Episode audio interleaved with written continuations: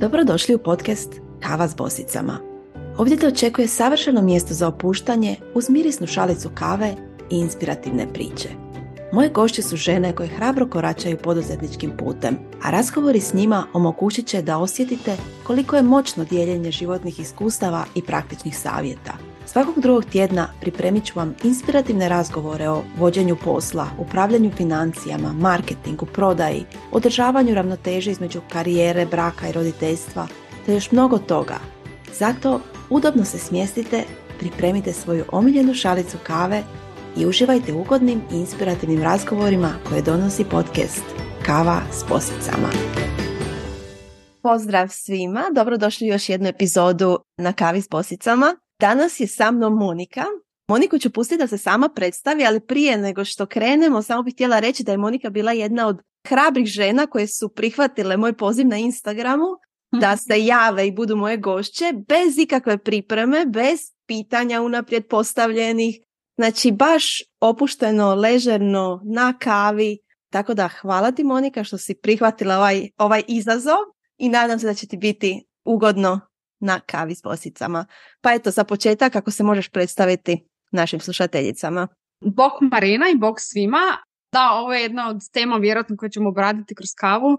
Ovoga, prihvati izazove, pa mi imamo bilo baš izazov da se ja ovoga prijavim na prvi put na nečiji podcast i baš mi je drago. Pa ja sam Monika Ratković, poduzetnica, ako je to jedna od karakteristika mene kao osobe, uz to sam i zaljubljenica u putovanja, općenito u prirodu, u život, u otkrivanje novih stvari. Volim izazove, volim avanture, e, volim neke nove stvari, volim učiti. Evo, nak malo ukratko o meni. I osoba s jako puno ideja, izuzetno puno ideja i smatram da zato i poduzetništvo dobra, dobra stvar da te ideje zapravo pretvorimo u stvarnost. Super. I koja te od tih svih ideja odvela u poduzetništvo?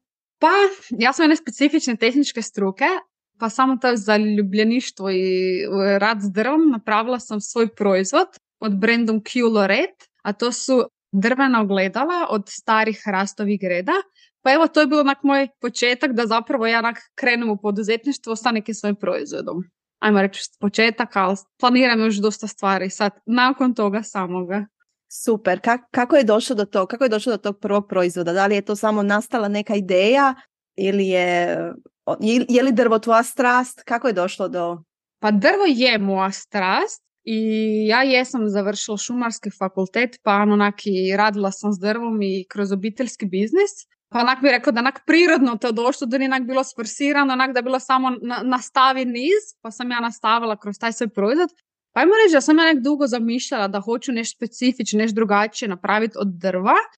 I onda se tak složila ta ideja da nak sad je vrijeme i ja sam to sve skombinirala od ideje do, do majstora, do svega i gdje sam ja rekla aha sad to hoću ja sad s tim krećem i to onak bil taj jedan, ajmo reći nekakvi niz, slijed, slijed svega, tako da počela sam s drvom, gdje završavam ne znam.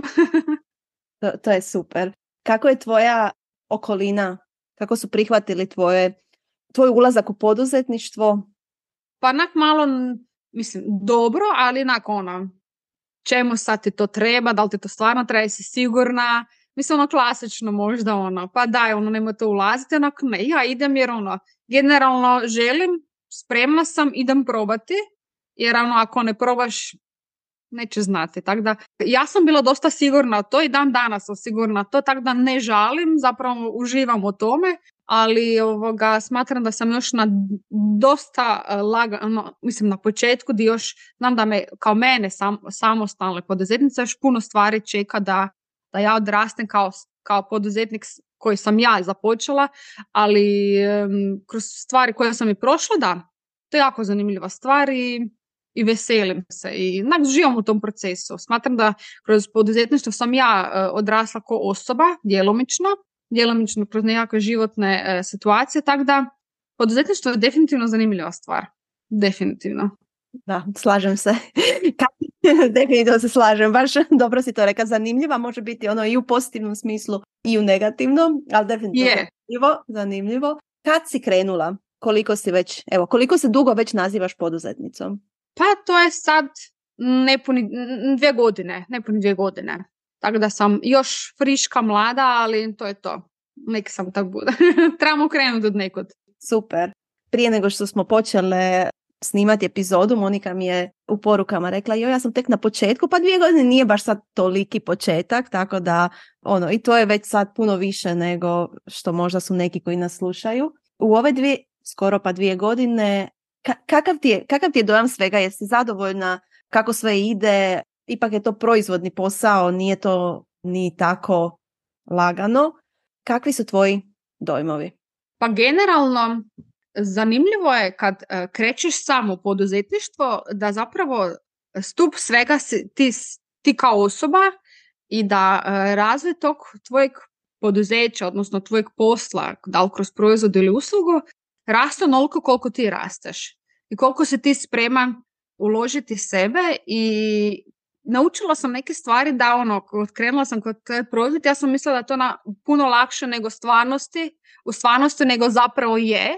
I tu sam malo napravila grešku, gdje sam onda morala učiti malo, gdje sam eh, prolazila kroz nekakva mentorstva, gdje sam zapravo vidjela ono, di, sam, di sam napravila grešku, di mogu bolje, jer nije dovoljno samo proizvod. E, kad najlakše onaj dio, ha imaš proizvod, a sad onaj dio, plasiraj ga, nađi kupca, na koji način se brendirati, gdje, kako, kome. Znači imaš sto nekih pitanja gdje zapravo, onda, gdje sam ja zapravo putem kad sam napravila, proizvod tražila odgovore i dan danas e, tražim odgovore na neka pitanja, gdje mene potaklo da zapravo ja moram, imala sam neki dan jednu predivnu konzultaciju baš s jednom ženom iz, iz Be Your Own Boss grupe gdje sam oduševljena, gdje, mi je, gdje sam ono sad vremena otvorila glavu, um, mozak na sve strane.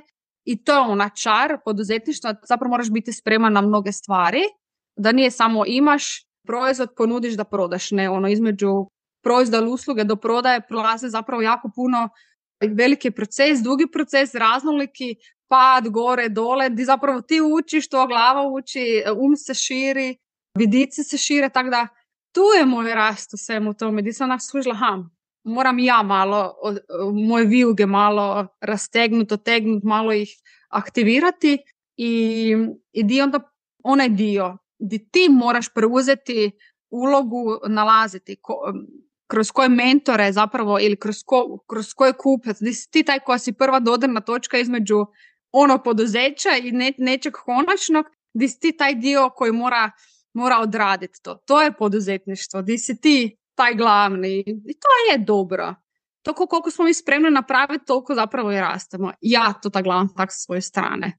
Da, super si to rekla. Meni je još ovaj, super što si spomenula i ove konzultacije, jer nešto što isto čim prije naučimo to bolje za nas, a to je da možemo tražiti pomoć i da mm prihvatimo pomoć zapravo kad nam neko ponudi. Baš često bude tako u grupi žena koje nude besplatne, besplatne konzultacije i neće svatko pristati. Mislim, ja sama isto imam često virtualne kave, konzultacije. Nekad i ta virtualna kava od 20 minuta bude, bude no wow, da osobi nekakav, nekakav polet, nekakvu dodatnu informaciju, ali većina ljudi neće, neće prihvatiti tu, tu pomoć.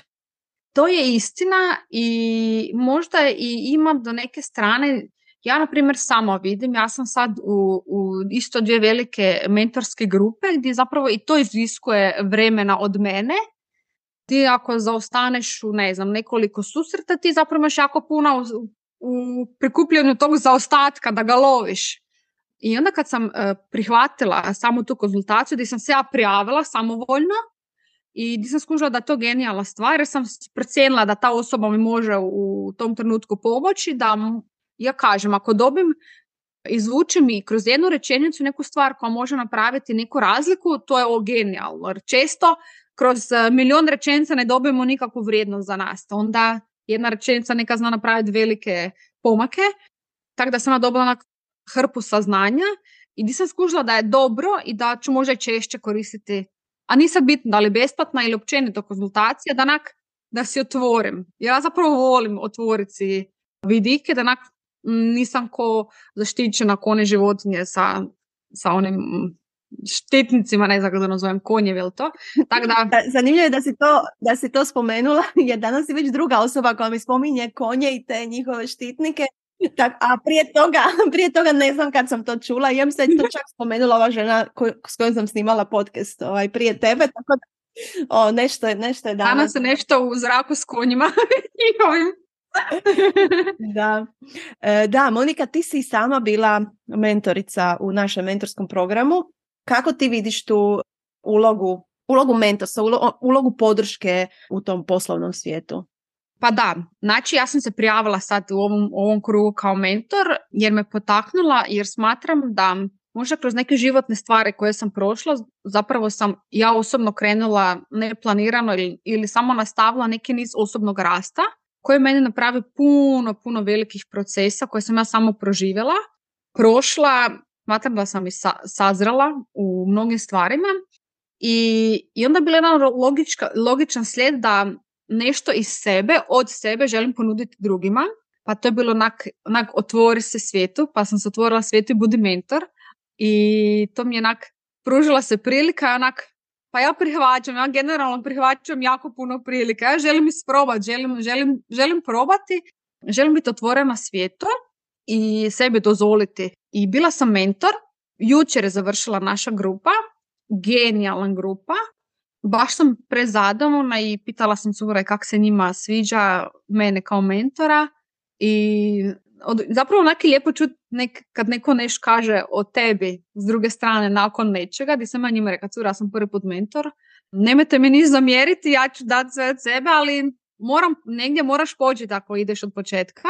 I super mi je to, super mi je to bio taj skok i mislim, vidjela sam svoju razliku od prvog i desetog puta. Definitivno sam vidjela svoju razliku i svoju neku slobodu u govoru i prenašanju svojeg znanja, svojih nekakvih iskustava i želim to dalje ponavljati. Definitivno želim. Genijalno je bilo, stvarno. Hvala Marina ovoga na toj mogućnosti. Vjerujem da nisam jedina, da mnogo nas smo prvi put bile kao mentori, da smo da smo iskušale svoju stranu sebe u tome i da je to stvarno genijalna prilika i bilo je šteta ne iskoristiti. To, to, mi je baš drago za čuti. Ja nekako kad e, pozivam da se prijave, da se žene prijave za mentorice, baš ono naglašavam uvijek imaš nešto, nešto što možeš podijeliti podijelit s nekim. Gdje god si ti gdje god si ti, na kojem god stepenici si ti, neko je na nekoj stepenici ispod i ti ga možeš dovesti do sebe, pokraj sebe.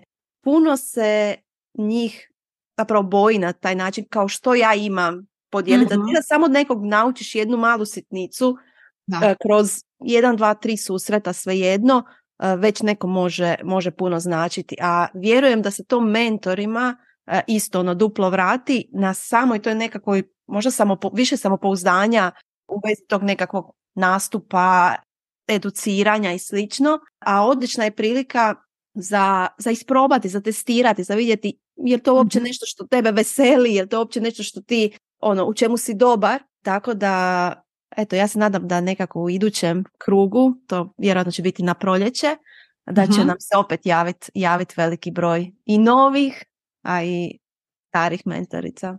Definitivno dobar poticaj i potičem, ja ću isto poticati da se žene otvore da probaju ja samo znam, nisam ono kad sam pratila profile i kad kažem ono poslije razgovora ili poslije susreta ili poslije dajme reći susreta tokom Zoomova ili nešto, kod, kroz programe da se žena osjeća fenomenalno i ja sam to osjetila. Ja sam osjetila da sam imala neko raketno gorivo poslije toga, znači ono, dala sam dušu u sat i pol vremena, ali nakon toga sam se tek genijalno osjećala.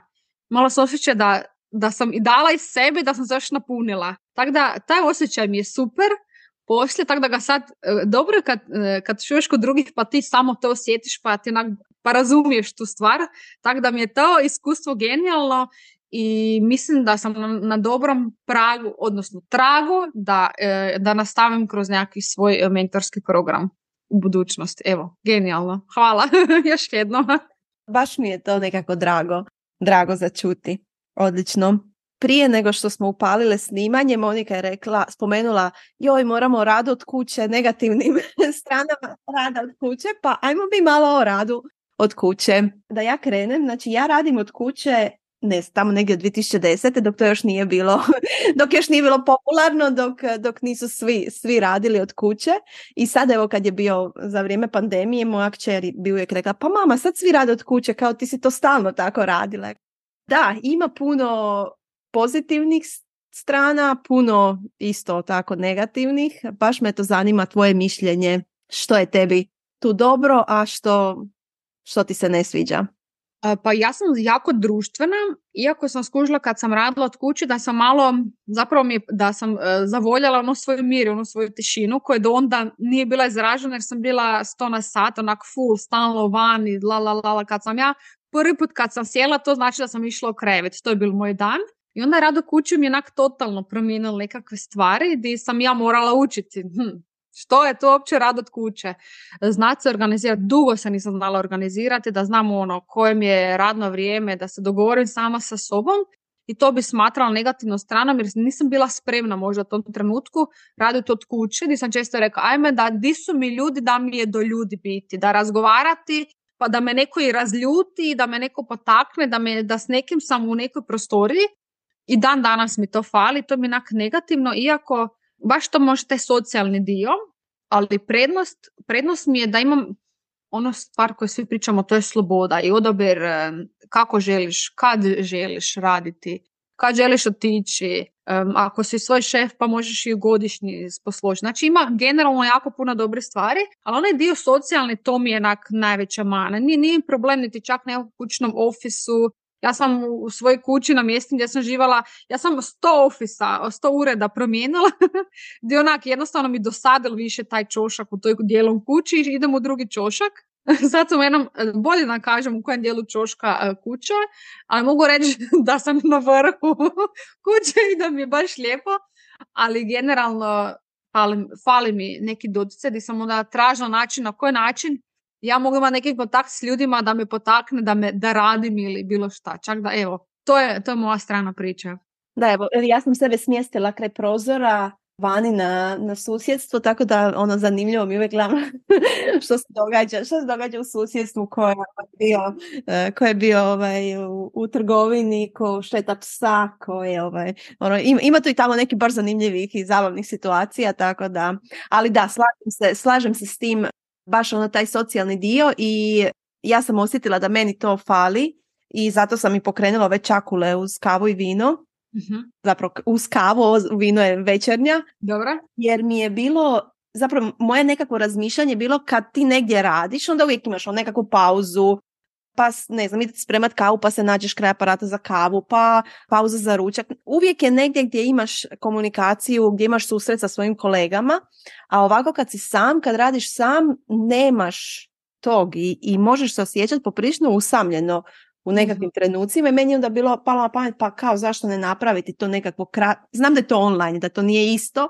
ali opet bar to nekako i kratko zoom druženje gdje ćeš biti sa dvoje, troje ljudi, malo popričati, tih 15 minuta malo dobiti nekakav polet i onda možeš ići možeš ići dalje. I to mi, je, ovaj, to mi se baš pokazalo kao super stvar. Jedino što se ta moja ideja koja je bila kratka pauza, trebalo je biti pauza uz kavu i čakulu, pretvorilo samo uz čakulu ka, uz kavu jer su žene ostajale po 2-3 sata. Mislim da, smo, da sam nedavno rekord, rekord su, jedna grupa je oborila rekord, mislim da su bile skoro 4 sata ovaj, na, tom, na tom druženju. Tako da vjerujem mi, može ja čak moramo iskoristiti par navrata sam rekla, ha, ono kad je bilo ono slobodno, onak, ajde sad ti vrijeme da uđeš, onda je bilo, ajme, sad mi je baš nešto to vrijeme ili se poklopila, ajde, opet nije. Tako da, vjerujem da je dobra stvar. Ja sam to shvatila kad slušam neki program gdje sam uključena i kad mi, kad mi samo neko priča o pozadini, mentor, recimo, mentor, ja uvijek imam puno, puno rokovnika, ono, svaki program svoj rokovnik, još sto dodatnih moja inspiracija, moj naleti e, kreativnosti, ideja vrve ko ludi. Znači ja imam otvorenu knjigu za taj program i još knjigu svoju ideja, e, ciljeva, želja koja mi pada na pamet. Skužila sam da mi paše kad mi u pozadini nešto radi, doslovno i moj mozak kod da dvostruko radi. I sluša i piše i kreativa se upali ideje i mogućnosti. Znači ja dvostok radim. Tako da sam skušala taj dio, samo da mi neko priča pozadini još da onak počno ja ja sam ko vatra, samo plam, plamen, ono, gorim od, od ideja od svega. Tako da baš mi to fali. Ali sad si me baš podsjetila, ja, podsjetilo me nešto što ja radim. Ja kad slušam nekakvu, nekakvo predavanje, radionicu, što god, ja odjednom imam jako puno energije za rješavati sve one stvari koje inače ne bi rješavala, nekakve mailove, nekakve dopise, što god treba. Odjednom sam puno kao, sad ja to mogu. Tako da, ovaj, da, možda ima nešto tome. Možda bi samo trebala upaliti tak neki program i, i ja sam tu da uspijem obaviti sve one zadatke koje ono, odugovlačim tjednima. A mislim da sam morala bi baš pitati neku stručnu osobu, možda se neki hormoni upale na neki dvostruki koji jednostavno ti nekako, po, nekako gorivo posebno daju i odjedanput mi možemo sve. Mislim da se upali u nama ona ženska ono, multipraktik, više stvari odjednom. Ima sigurno nešto tome. Možda da pitam možda koje žene, možda ona isto bi rekla da, i meni je tak i meni je tak. Ajde, ko zna. Da, više ja sam mislila, joj, kao, ja sad kao tu slušam, a, a radim nešto svoje, a zapravo eto tome nekako, ono, baš dobijem nekakav, nekakav poticaj. Poticaj, da, ne znam zašto. Da. Zanima me, nisam baš dosta dugo priča, pričala o tome, o nekakvom balansu ono, privatnog, poslovnog života, pogotovo kad radiš od doma. uh Kako, kako to uspiješ? Kako si, da li misliš da dobro balansiraš uh, osobno i poslovno ili ima tu još nekakvih izazova? Pa mislim da ja, ja nemam djece, nemam muža, znači imam nekako dodatno vrijeme još za sebe, di neki, u zadnjih, ajmo reći nekoliko mjeseci intenzivno razmišljam o tome i samo onak sama sebi kažem ti, sam, ja sam u super prednosti, ne da sam prednosti, sam super prednosti di doslovno stvarno mogu zbalansirati na način koji hoću i mislim da jako dobro to radim ima dana di nisam za ništa, jednostavno, jednostavno nisam funkcionalna, jer možda mi ta sloboda moja to dozvoljava, a ima dana di sam full produktivna i di mi je fokus super i di mogu doslovno sam rad od kuće ima, ima tu mogućnost da ti kombiniraš svoje stvari. Ja u ovom slučaju još nisam vezana sa nekakve dogovore ili jedan na jedan ili e, bilo kojem, tako da imam još dodatnu slobodu i mislim da moj balans izvrstan da bi mogla ga još poboljšati, da uvijek imam mjesto za napredak, jer i moji sami treninzi se dešavaju u jutarnjim terminima gdje ono, ja, ja sam slobodna, ja mogu otići na treninge i mogu se to dozvoliti, mogu se to priuštiti, tako da mislim da vezano za balans stvarno ga dobro držim. A ima dana da sam cijeli dan sjednem ispred laptopa za radnim stolom gdje radim i gdje me nema. I di sam ja samo za to i, i ja radim. Ima dana da ono, full sam kratko i ili napravim ili napravim, znači moj balans je generalno dobar. Ja, ja se stvarno ne mogu žaliti za to. Onak imam dobru slobodu i ima još mjesta za napravak, definitivno. za još bolje nekakve stvari, da. Super, meni je, ja imam dijete, ali je ona sad uh, ima deset i pol godina i ja sam sad opet dobila neku slobodu koju ja nisam imala dok je ona bila mlađa, dok je ona mhm. bila nekako ono ovisnija o meni. Sad ona može ujutro, ono ide u školu sama, vraća se iz škole sama, sama si pripremi doručak, e, pripremi ručak za školu. I meni se odjednom otvorilo jako puno, i evo recimo ona je sad išla, ima u kazalište, ide na glumu i sama, znači otišla je s biciklom, vratit će se s biciklom, ja nemam tu, ono, nemam ništa. I mhm. meni se otvorilo vrijeme koje ja ranije nisam imala i moram priznati da sam još malo pogubljena oko tog vremena. I ono kao nisam sigurna što bi ja sad trebala, kao dok je ona tamo, jer ja, ono, ili ujutro, ja se ne trebam ujutro probuditi, ja sam se ono uvijek ono, dizala da je pripremim sve za školu, sad se ona prva, prva digne, prva se spremi, ono, baš sam malo, moram priznati, malo sam zbunjena oko ove slobode kad je dijete malo, malo starije. Da. Pa dobro, to su nove stvari, to su nove faze života. Mi odrastamo, djeca odrastu, sve nešto se mijenja, tako da to je dobra mogućnost da zapravo vrijeme koje je bilo trošeno na, na dijete, sad može biti trošeno nešto drugo. A to onak super sad, super prostor za vidjeti ha, kud mogu sad s tim, s tim vremenom, na koje stvar ga uložiti. Da, evo na, na snimanje podcasta. snimam, snimam četiri podcasta u jednom tjednu, odlično. odlično. Da, ali mislim da je teško, znači to, to je ovaj, ono, bio si u jednoj ulozi i sad si izašao iz te uloge i trebaš eh, se priviknuti da si sad ono, da, da imaš, da si neko drugi zapravo, jer mm mislim, realno jesam neko drugi, imam toliko slobodnog vremena kakvog nisam dugo imala, tako da treba se, treba se nekako to uh, ono, prilagoditi, posložiti malo, malo u glavi. Treba dati tom vremenu onak najbolje od svega. Ono. Sad imam višak, ne znam, sad vremena, dva u tjednu ili, ili u danu, genijalno, na, na, na koju stvar želim potrošiti to vrijeme. Da li Da. želim na sebe, da li želim na, na grupu, da li na podcast, da li na bilo... Da, ali sad je, znaš, sad je jako puno, ono, toliko je toga, toliko je toga što mogu, kako odabrati uopće. e, ono. Istina je. Pa, Da. pa ono nekako po neki želji, po nekoj intuiciji, eventualno po nekom prioritetu ili... Možda nije čak loše niti uzeti vrijeme za sebe. Da, da, da, nekad ono malo, znaš, ono ne radit ništa, e, pustiti, e, mi, mi tu današnje vrijeme ne puštamo si baš da nam bude dosadno. Ja to kažem moj, mojoj kćeri, znači ja njoj, kad ona mi kaže da je dosadno, ja kažem, trebaš nekad pustiti da ti bude dosadno, jer onda će ti doći nekakve nove ideje i slično, a sama sebi to ne dajem baš često to neko vrijeme da mi samo bude dosadno. Da, mislim da bi to nekako svi trebali tu i tamo, ako možemo, naravno, ako imamo, imamo to vrijeme, bar eto, dati si pola sata, pola sata dosade i vidjeti što će iz toga, da, što će iz toga izrasti. Ja zapravo nikad nisam svačala ljude koji kažu da mi je dosadno, zato jer od kad znam za sebe, ja ne znam da li ikad meni bilo dosadno. Nikad mi nije bilo dosadno. I dan danas mi nije dosadno. Onak, uvijek mi je vrijeme za nešto, za nešto iskoristiti i uopće ne, mislim, neobično mi kad kaže neko da je dosadno. Ja sam kaže nešto ti fali u životu, neke kreativnosti neke akcije ili nekakvog, nekakvih obaveza ili nekakvih, nekakvih možda um, neš, nešto te malo onak ne mora biti dosadno, moraš neko vrijeme iskoristiti. Nije to sad nužno da moraš nešto raditi, ali jednostavno da ti, ja ono, prođe mi dan i E, čime, se, čime se ti baviš van poduzetništva? Koji su tvoji hobiji? Pa nije sad generalno ništa specifično trenutno, ali onak, volim vrijeme uzeti za sebe kroz, eh, kroz svoj trening. To mi je super. Volim pročitati dobru knjigu.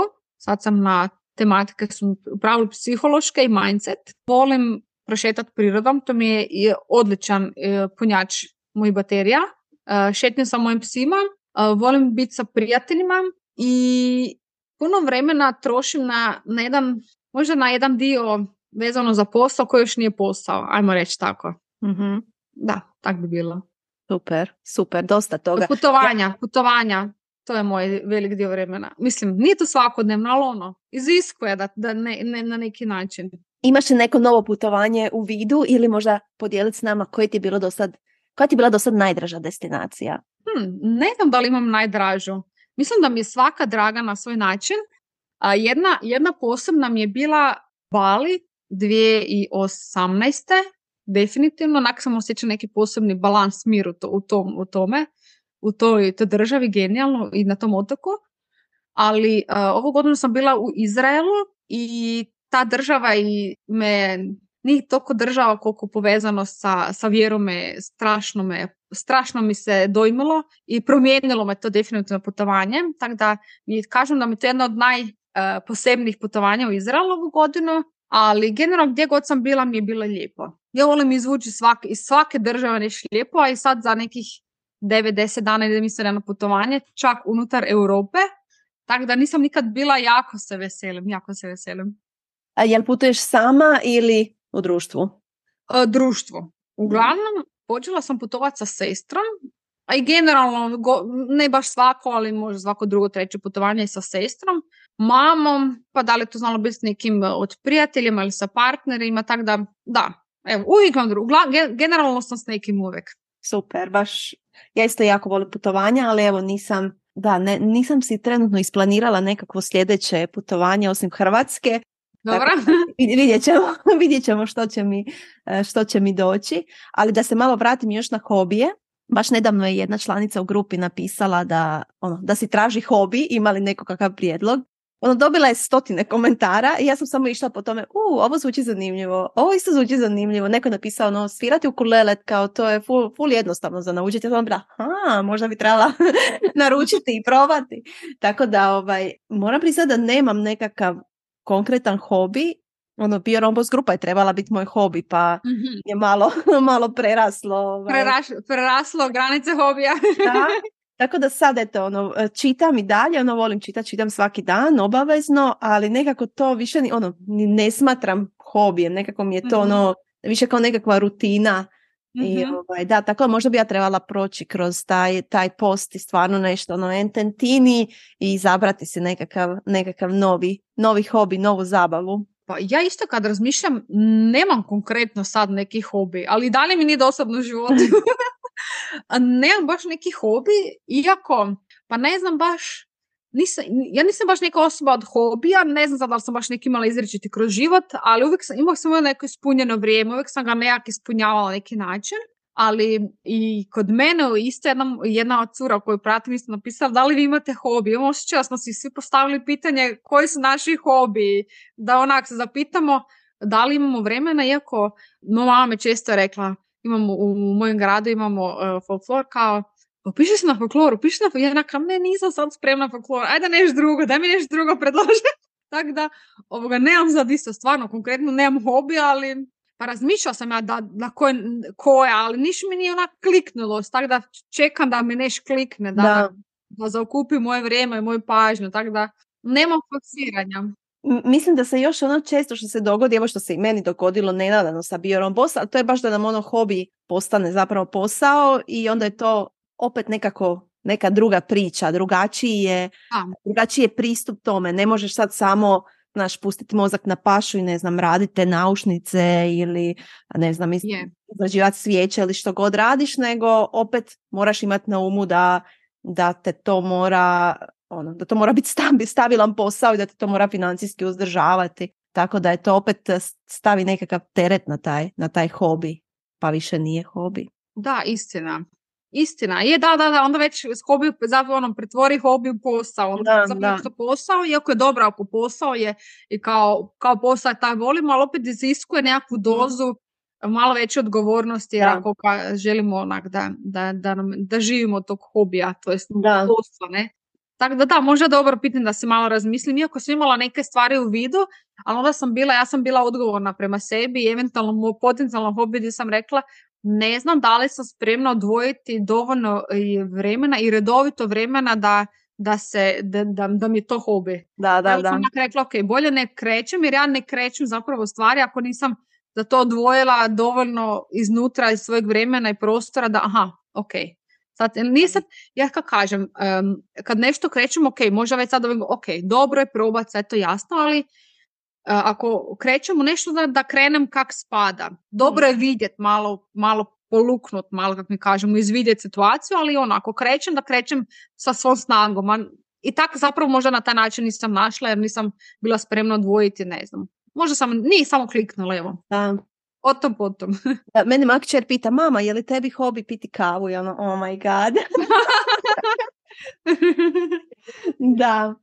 E, užitak. To je užitak, da, da, da, to je užitak. Evo sad imam čaj, ali inače sam ovaj, da, kombiniram čaj i kavu, može jedno i drugo. Sad sam kao rekla, moram piti više tekućine, pa malo ovaj čaj pokušavam uh, ono, da zamijeni, zamijeni, vodu. Evo nas nekako ono i pri kraju uh, ovoj našoj kavi. Vrijeme je proletjelo, pa prije nego što završimo, možda još da podijeliš, na primjer, neku najvažniju lekciju koju si ti naučila od kad si poduzetnica ili nešto što misliš baš da bi bilo nekom ko je možda sad na početku ili ne, nešto što bi mu možda bilo dobro da čuje od nekog ko je to već prošao? Prva stvar koja mi je pala sad na ovo pitanje i gdje onak mi kažemo zdravo seljački, uzda se u se i u svoje kljuse, gdje možda onak samo rekla pouzdaj se u sebe, jer mislim da mnoge od nas, možda sam ja bila među njima, di sam vjerovala najviše u svoju ideju od možda od svih drugih, iako su možda bili podrška, ali nak sam se pouzdala u sebe, nekako tu svoju vjeru, hajdem probati, ja to mogu, da, da onak, ako i drugi ne vjeruju, ako ti vjeruješ, daj se tu priliku. Znači, e, iako nije, nije poduzetno samo medit cvijeće, poduzetništvo nekad i motika i oranje i kopanje i, i zujanje i svašta. Tako da ono, pouzaj se u sebe i ako si spremna ili budi spremna ili nauči još jače biti spremna kroz poduzetništvo, ali generalno vjeruj u sebe i pouzaj se u sebe. Jer ti si taj stup, od tebe sve kreće. Da, super si to rekla i nekako mislim da moramo isto biti svjesni, ono, bar si si dao priliku, pa čak i da mhm. to ne uspije, ni, to isto nije, to nije najstrašnija stvar na svijetu, da ti e, probaš i da vidiš da to nije za tebe, da, da jednostavno nije pravo vrijeme, pravi trenutak, znači to je isto, ono, isto ok ako si ti sebi dao dao priliku. I ono baš vjerovao si u sebe, tako da mislim kad gledam ove nekako slavne poduzetnike i to koliko su imali propalih ideja o kojima sad više niko, niko ovaj, ne priča. Oni ih spominju na nekim svojim velikim govorima i slično da, da malo inspiriraju ljude, ali ono, niko se tog ne sjeća. Ali nisu stali nakon, nakon neuspjeha. Znači, ok je, ok je ovaj, doživjeti neuspjeh, bilo sa nekakvim programom, s nekakvim proizvodom koji izbacite što god, nekad neće biti, neće biti kupnji, neće biti reakcija, ali ovaj, jednostavno i dalje nastaviti vjerovati u sebe, ne, se, ne, ne pasti. Ili mislim ok i reći nije to za mene, idem nekim drugim putem. E, ja sam si i, i posložila da ja se dozvoljavam da imam i neuspjehe, imam, imam i sad neuspjehe, imala sam, a vjerojatno i budu dalje. I posložila sam se da jednostavno koja je lekcija s tog neuspjeha. Da. To je to. To nije uspjeh. Neuspjeh, to je samo nova lekcija. Da, koja idemo, imamo novu lekciju za neke, neke buduće stvari. Tako da, da. Ja sam si dosta dobro posložila u glavi neke stvari da, da moj misli, moj smjer, moj život ide u smjeru što mogu izvući iz toga. Onak da. da pogledam u tom nekom dobrom smjeru, u smjeru kojeg mogu nešto naučiti, izvući nekakve lekcije i da generalno ni to niš loše. Da, bilo pre, ne bi bilo dobro, kad dublje pogledam, ne bi bilo dobro da sve savršeno i sve idealno. Ne bi, ne bi imala čemu rasti, na čemu, ne, mi rastemo na greškama, na nekim neuspjesima. I kad to padnemo, pa nam ono, kad onaj nekom dnu smo ili nekako ono, ajmo reći, nekako par koraka nazad. Koliko ti moraš pomučiti, koliko moraš sazresti i napraviti novih koraka da se digneš i da nešto naučiš. Tako da, da. nema neuspjeha, ima samo koja je lekcija iz svega toga? Tako je. Evo, ja neću ništa više dodavati, mislim da možemo, da možemo s ovim završiti. Hvala ti što si bila moja gošća, meni je bilo baš, e, baš lijepo s tobom popričati ovako spontano i na, o raznim temama, baš kao da, smo, kao da smo na kavi. Nadam se da je tebi isto bilo, bilo lijepo i našim slušateljicama i da se možda još koji put vidimo na, na nekoj kavi hvala na prihvaćanju mojeg, e, na prihvaćanju mene koja sam se sama javila. Drago mi je da sam pristala i da sam ono izašla opet u neku novu zonu. baš mi je ugodno bilo, baš smo lijepo pričali, ne znam koliko vremena prošlo, ali baš mi je bilo lijepo, baš možeš da bi mogli još dugo pričati, ali da, trebamo završiti. I veselim se nekom susretu drugome, da li uživo, da li u nekom drugom formatu, nema veze, ali veselim se. I pozdrav svima, svim, svim koji nas slušaju. Super, hvala ti puno. Ja isto pozdravljam sve. Želim vam svima ugodan dan i do nekog drugog slušanja. Ćao. Ćao, bog, bog. Hvala ti što si se družila s nama u ovoj epizodi Kave s bosicama. Nadamo se da si uživala u našem društvu i da si naučila nešto novo o poduzetništvu, poslovnim izazovima i iskustvima iz perspektive naših bosica. Ne zaboravi se pretplatiti na naš podcast kako ne bi propustila ni jednu novu epizodu. A ako ti se svidjelo što si čula, molimo te da nam ostaviš recenziju. Hvala ti i do sljedećeg slušanja na kavi s posicama.